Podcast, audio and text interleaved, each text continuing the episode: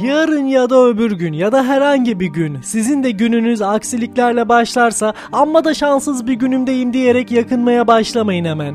Çocuğunuz o sabah ayakkabılarını hızlı giyemediği için otobüse yetişememiş ve okula geç kalmış olabilir. Aceleyle kahvaltı ederken çay bardağını üstünüze devirmiş olabilirsiniz. Kapıdan çıkarken ayağınız kayabilir, düşebilir, üstünüzü başınızı kirletebilirsiniz. Hemen başlamayın yakınmaya.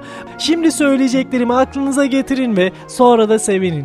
Şirket genel yönetmeninin oğlu o gün anaokuluna başlayacaktı. Babası okula onu kendisi götürdü ve bu nedenle o sabah işine zamanında gidemedi. Şirkette çalışanlar her sabah sırayla poğaça getirmeye karar vermişlerdi. Poğaça getirme sırası o sabah John'daydı. Poğaçaları aldı ama sabah işe geç kaldı. Shabby'nin çalar saatinin pili o sabah bitmişti. Uyanması gereken saatte uyanamadığı için o sabah işe geç gitmek zorunda kalmıştı. Kavşakta bir trafik kazası olmuştu ve yol kapalıydı.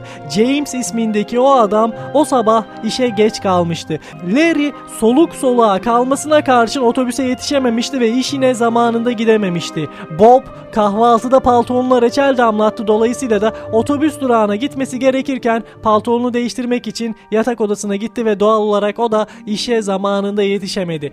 Gary'nin otomobilinin aküsü bozulmuştu ve otomobilini bir türlü çalıştıramadı, işe geç kaldı. Harry tam evden çıkarken telefonunun çaldığını duydu, geri döndü, telefonda bir süre konuşmak zorunda kaldı ve işine zamanında gidemedi. Johnnie o sabah bir türlü boş bir taksi bulamadı ve işe geç kaldı. Sam'in bir gün önce satın aldığı ayakkabısının topuğu vuruyordu ve tam iş yerine ulaştığında topuğunda su içi dolu kocaman bir şiş olmuştu. Karşı kaldırımdaki eczaneye gitti ve bir yara bandı aldı. Fakat o da işine geç kalmıştı. Tüm bu kişiler bugün yaşıyorlar ve bugün yaşıyor olmalarını o sabah başlarına gelen bu küçük aksiliklere borçlular. Çünkü o sabah başlarına bu küçük aksilikler gelmeseydi hiçbir işine geç kalmayacaktı ve işlerine zamanında gittikleri için de o sabah ölmüş olacaklardı. Çünkü o sabah 11 Eylül günüydü ve bu kişilerin tümünün iş yerleri New York'taki Dünya Ticaret Merkezi'nin ikiz kulelerinden birindeydi. Onlar o sabah işlerine zamanında yetişemedikleri için ikiz kulelere yapılan uçak saldırısından kurtulmuşlar ve yaşamda kalabilmişlerdi. Şimdi ne zaman bir asansöre yetişemezsem,